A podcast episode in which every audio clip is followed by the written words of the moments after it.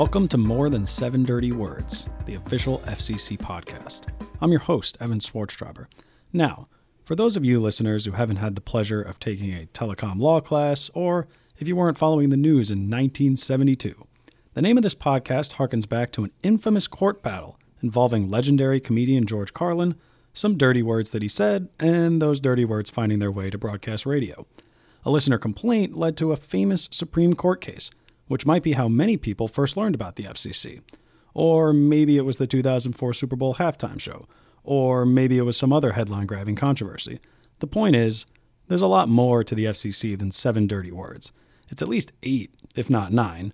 But seriously, this agency has over 1,400 employees and 80 years of history, and it's full of untold stories and unsung heroes. So, this podcast will bring you some of the stories and maybe even achieve the impossible make telecom policy interesting. And with that, I want to introduce you to FCC Chairman Ajit Pai, who has a very long list of dirty words to share with you. well, thanks, Evan, for the intro, and thanks to the FCC's web and media and audio video folks for the hard work they've put in setting up uh, this podcast. You know, one of the great things about the digital age is that there's so many unique ways to communicate information compared to 10 or 20 or certainly 50 years ago. And whether it's a YouTube video or FaceTime or whatnot, uh, there are a lot of ways of getting the message out. And I think podcast is an interesting one.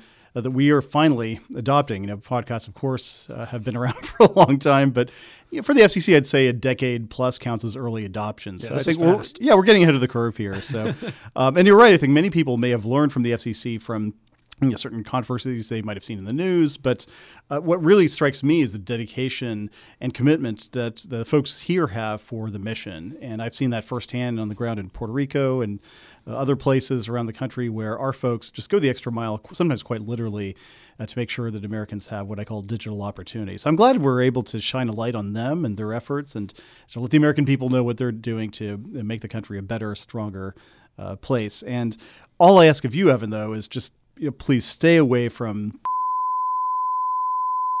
If we have a deal, uh, I think we can go forward.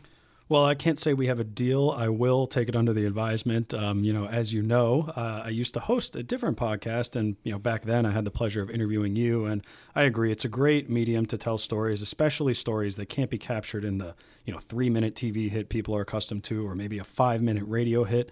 And uh, speaking of Puerto Rico, you mentioned our first episode, which is in your feed, listeners, um, is on the FCC's response to Hurricanes Irma and Maria in Puerto Rico. Um, our guest is Roberto Mussenden. He's from the FCC's Public Safety and Homeland Security uh, Bureau, and he talks about what the FCC did and his experience being on the ground. He's a native of Puerto Rico, so pretty fascinating stuff. Looking forward to that. And uh, we'll also have other episodes um, featuring guests within the FCC and maybe outside the FCC as well. So we're hoping to, you know, tell you more about this agency, and uh, I'm looking forward to it. And I appreciate the obvious, clear vote of confidence. It's clear that the chairman is trusting me with this forum, and I totally might not let him down.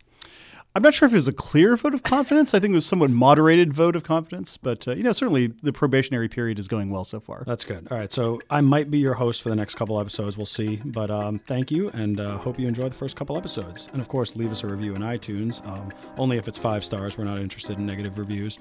Um, and just talk about how great my voice is and all the other things you enjoy about listening to us.